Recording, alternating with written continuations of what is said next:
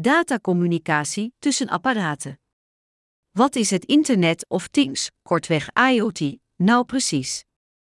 Het is een apart draadloos netwerk wat wereldwijd wordt uitgerold om miljarden apparaten met elkaar te laten communiceren.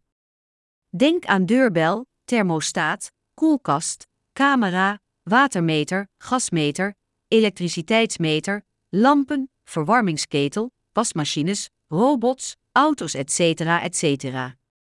Het huidige internet zoals we het nu kennen, gebruik van desktops, laptops, tablets en smartphones, zal straks in de minderheid zijn.